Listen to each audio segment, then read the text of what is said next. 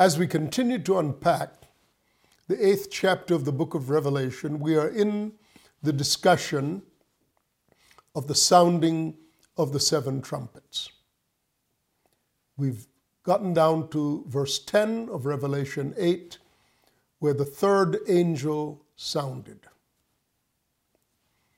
The third angel sounded, and a great star fell from heaven, burning like a torch. And it fell on a third of the rivers and on the springs of water. The name of the star is wormwood, which of course is the term for bitter. Wormwood. And a third of the waters became wormwood. And many men died from the water because it was made bitter. Once again, if we have any kind of domestic understanding of these things, we look for some great um, falling star Uh, and something in amongst the planets. But it's not that at all. A great star fell from heaven like a torch, and it fell on a third of the rivers and on the springs of water. I will remind you that when God brought Israel into the land of promise, in the book of Deuteronomy, in the fifth chapter, he's describing from, from chapter 5, which is the second giving of the law, and on 6, 7, and 8, he's describing the land that he's bringing them into. And he describes various springs, various forms of water. They included rivers, fountains, and springs of water, meaning a well watered land or as it would be said, a well watered garden. When God established the Garden of Eden, there were four, four rivers in the Garden of Eden. Their names were Pishon, or rather Gihon, G I H O N, which meant a spurter Gihon, which meant a gusher, Tigris, and Euphrates, four rivers.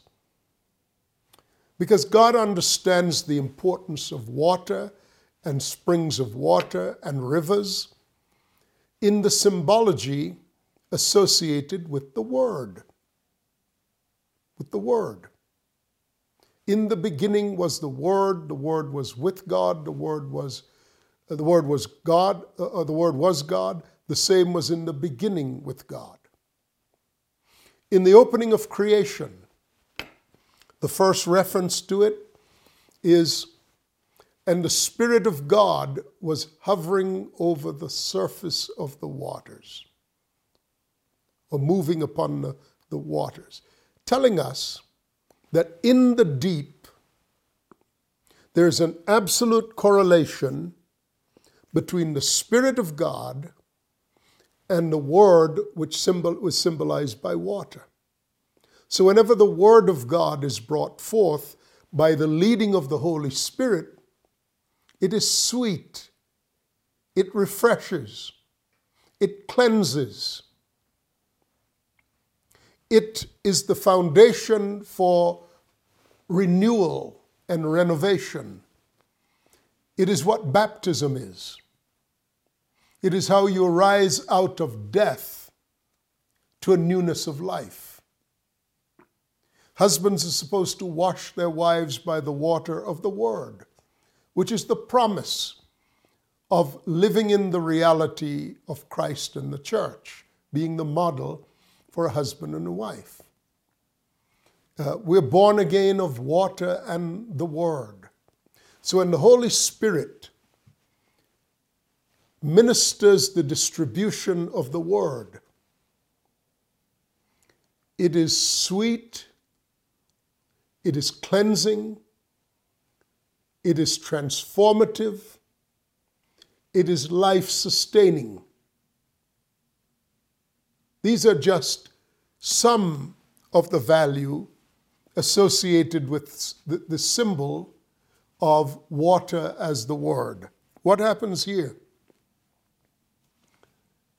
A great star fell from heaven, burning like a torch, and it fell on a third of the waters of the rivers and of the springs of water. Now, its name is called wormwood because it turns water that men need into bitterness that kills you. Many men die. What would be the indication here? That the information on which mankind depends for truth has been so thoroughly perverted, so thoroughly perverted by this, the reference to a great star falling from heaven. We know there are three heavens. This, doesn't, this star doesn't fall out of heaven itself, where the throne of God is. Paul refers to that second heaven as spiritual forces of evil in the heavenly realms. So it's talking about as the heavens are shaken, as the heavens are shaken. We talked about that the last time. The lightning, the lightnings, thunders, and noises, and a great earthquake reference back to Hebrews 12 that speaks of, once more I will shake the heavens. The deceptions of the heavens, meaning of the second heavens, where the demonic resides, the deception that was cloaked in invisibility now comes into the realm of humankind. And the coming of it is likened unto a great star, one of these, uh, one of these demonic figures that fall from the heavens. The word star there is the word Aster, A S T E R, Asteri, or Asteron.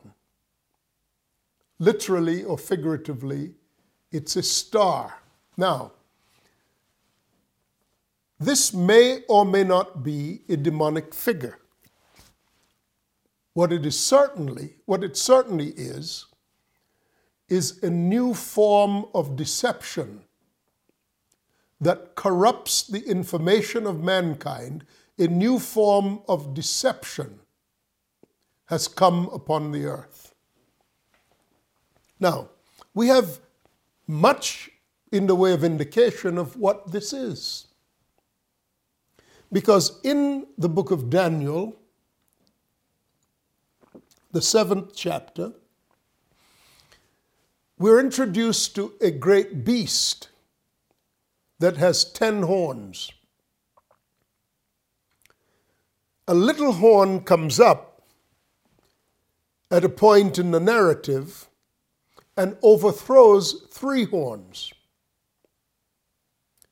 And, and so, so there's an eighth horn,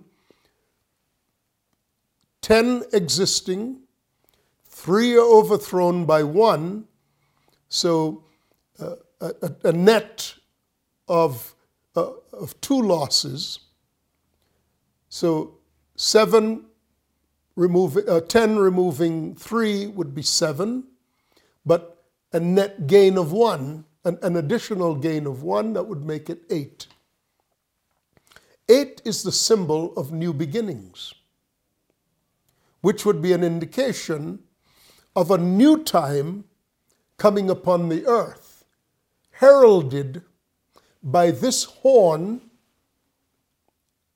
that arises on one of what Revelation would describe as seven heads.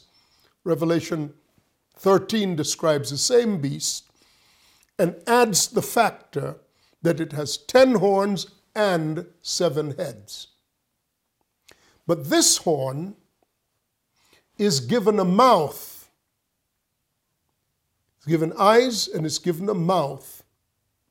And it speaks blasphemous things against the, the throne of God, against the dwelling place of God, and against things in heaven and things on the earth. So, what are we talking about? And this horn, this horn makes war against the saints and overcomes them until judgment is set and given in favor of the saints and they inherit the kingdom. So prior to this star falling, there is this great beast that arises. There's this horn that speaks blasphemous things that is allowed to oppress the saints and does for time, times, and half a time. But now, in the moment of judgment, this corrupter of the information on which now men have relied, have come to rely, is cast down. It's cast down. And he can no longer sustain the lies that make war against the saints.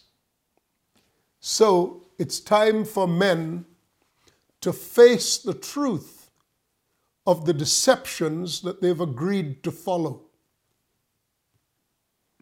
And when they drink of this water, it's bitter. It's bitter. And, it, and men die. This is a time again of judgments. Now, what we will see as, as this book of the book of Revelation, in a sense, doubles back and emphasizes some of these particular things.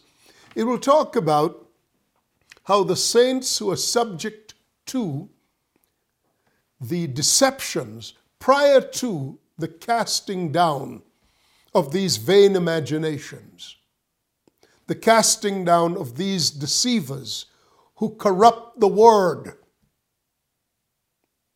who deceive mankind, who lead mankind astray. Prior to that, this, this mouth will wage war against the saints. The oppression of the saints in the end of the age is a propaganda war. It's a battle for what is true. We could take no comfort in the present moment from the fact that both in the church and out of the church, both in the church and in the world, nobody seems to really know what's true anymore. A deceiver is effective when he comes into an environment rife with deception. And that way, I declare to you, is being prepared even as we speak because mankind has lost connection to the eternal standards. And even the church has become distracted by political things and things that uh, relate to its survival. It was always going to be like this once the gospel of prosperity was introduced apart from any relationship to a life of sacrifice.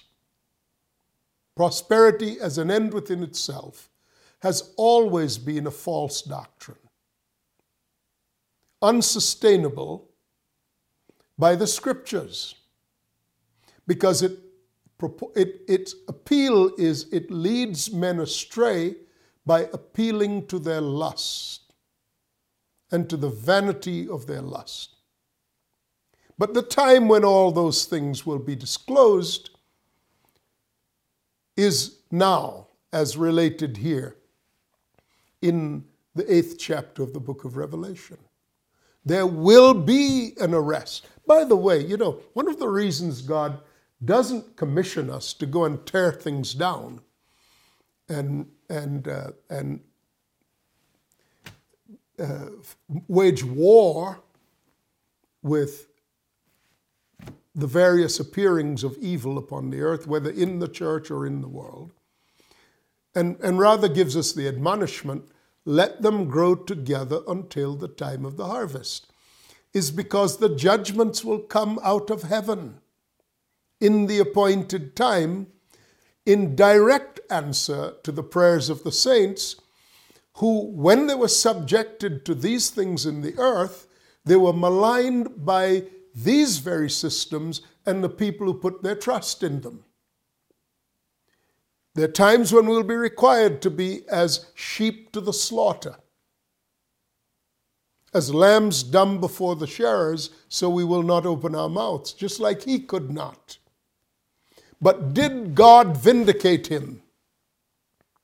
And has God continued to vindicate him, even though he was crucified and rejected? Well, of course, of course. And in, in the final analysis, it is he now who's giving command for the sounding of the trumpets that reflect the answerings of the prayers of the saints. So we are not ever going to be destroyed.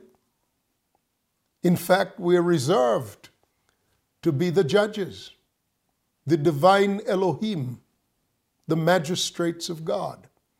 So, the great star that fell from heaven like a burning torch may be a demonic personage who infuses or who has infused the, this mouth that speaks blasphemously. Very likely it is that. But it is the time when all forms of deception on which mankind has relied, whether they are likened unto rivers or springs of water, because the reference to water, whether rivers or springs, is a reference to word. And men have put their trust in words that are false, words that oppress the saints, words that blaspheme the Most High and He who sits on the throne and the majesties of heaven. Words like, well, they're always talking about the end of the age, but you know, it's never happened. So how do we even know these things are true? Words that are now growing as a groundswell against the misconduct of the church in this present time, where everything associated with the church is being dismissed, even as the church is being dismissed. The, the world is now no longer picking and choosing. They, they do not even consider whether or not there might be truth amongst the, thing, amongst the things they're discarding. They're satisfied that the purveyors of unrighteousness coming from the church and the purveyors of falsehoods who are leaders of the church, of the evangelical church in particular, but the Roman church is not exempt. In this indiscriminate dismissal of all things, quote unquote, religious, the stage has been set for blasphemous things to replace even those things that had elements of the truth in them. Now, as this goes forward, Man will drink deeply from the rivers and springs of misinformation. They will drink to their satisfaction from the waters of human intelligence and the collective wisdom of the minds of fallen men. And the net outcome will be that they will dismiss the saints as being not relevant. And these words will form a very different mindset, a very different idiom as to what is true. You're already seeing that happening in the world. And there is such a figure as a spokesman for the beast who will use all the power of the beast its economic power, its social power, its military power, its commerce, its uh, all the rest of it to insist on the primacy of the ways of these of the beast who is actually this great kingdom that is the alter ego of the power of Satan himself. This is coming into the world and it's coming rapidly, but we're being allowed a look ahead to see what happens to this false compendium of wisdom that sustains the beast in its heyday, in its day of working uh, hardships of every kind upon the saints, to include waging war against them on the question of what in fact is true and whether or not there is such a thing as a person of the truth. Waging war on no less a person than the Lord Jesus Christ himself. But judgment is set. The name of this star is bitterness. It sows bitterness because that is the direct and proximate result that will stem from the way that human knowledge has been corrupted. And by the way, this is a corruption that is not new, but it will reach its apogee in this time. Human knowledge was corrupted from the time of the Tower of Babel, when men reasoned that there was a way to negate the power of God upon the earth by supplanting their own wisdom uh, or, or, or, substituting, putting in place their own wisdom and their own understanding. But all of that is destined to be summed up in this bitterness. And it's, it's called bitterness because it is like wormwood that makes the waters bitter. There can be no good coming out of this fountain. This fountain was always one of bitterness and death. And whoever has relied on it has lived in a condition of being dead while he was still alive. Just didn't know it because all of the ways of darkness and all of what constitutes the kingdom of darkness leads to death. That is why God translates us from the control of that darkness, the darkness of the corruption of information, and reliance upon that darkness that produces warfare and anger and bitterness and division among human beings, the like of which were first presented at the point where the end of things was about to beginning to be begun by the four horsemen that we studied way at the beginning of this series. A third of the waters became wormwood, and many died from the water because it was made bitter. Verse 12 The fourth angel sounded, and a third of the sun was struck, a third of the moon, and a third of the stars, so that a third of them were darkened. A third of the day did not shine, and likewise the night. Though we'll unpack that, but you will note that it's a third. It's not all of it just yet. Why? Because we are still in the earth. The saints are still in the earth at this time. So all wisdom has not been corrupted. There, it isn't that there are no sources available anymore. At the very end, I, I believe it is in uh, the seventh chapter of uh, Amos, it says that in the end of the age there will come a famine not for bread and water, but a famine for the Word of God. Now, these are things that repeat themselves throughout human history.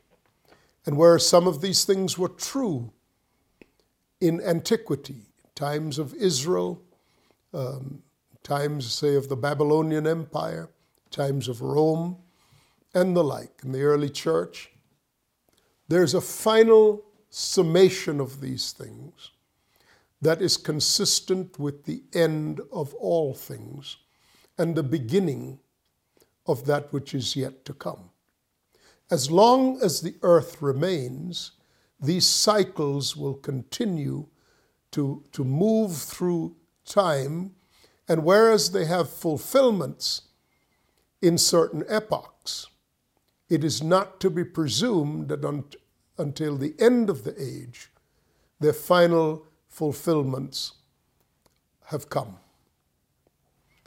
So, as we come back to and as we look at the fourth angel who sounds, we'll see how the things that are affected are physical. They relate to the environment. They relate to the plagues in the environment. They relate to commerce in the environment. They relate to the corruption of wisdom and knowledge and understanding. And in the last of these four, and then we'll have three more, uh, these first four of a particular kind. But in the last of them, it's a third of the moon, the stars, the sun that are being struck, and darkness comes to that degree upon the earth. We'll continue to discuss that. I'm Sam Soleyn. We'll see you then.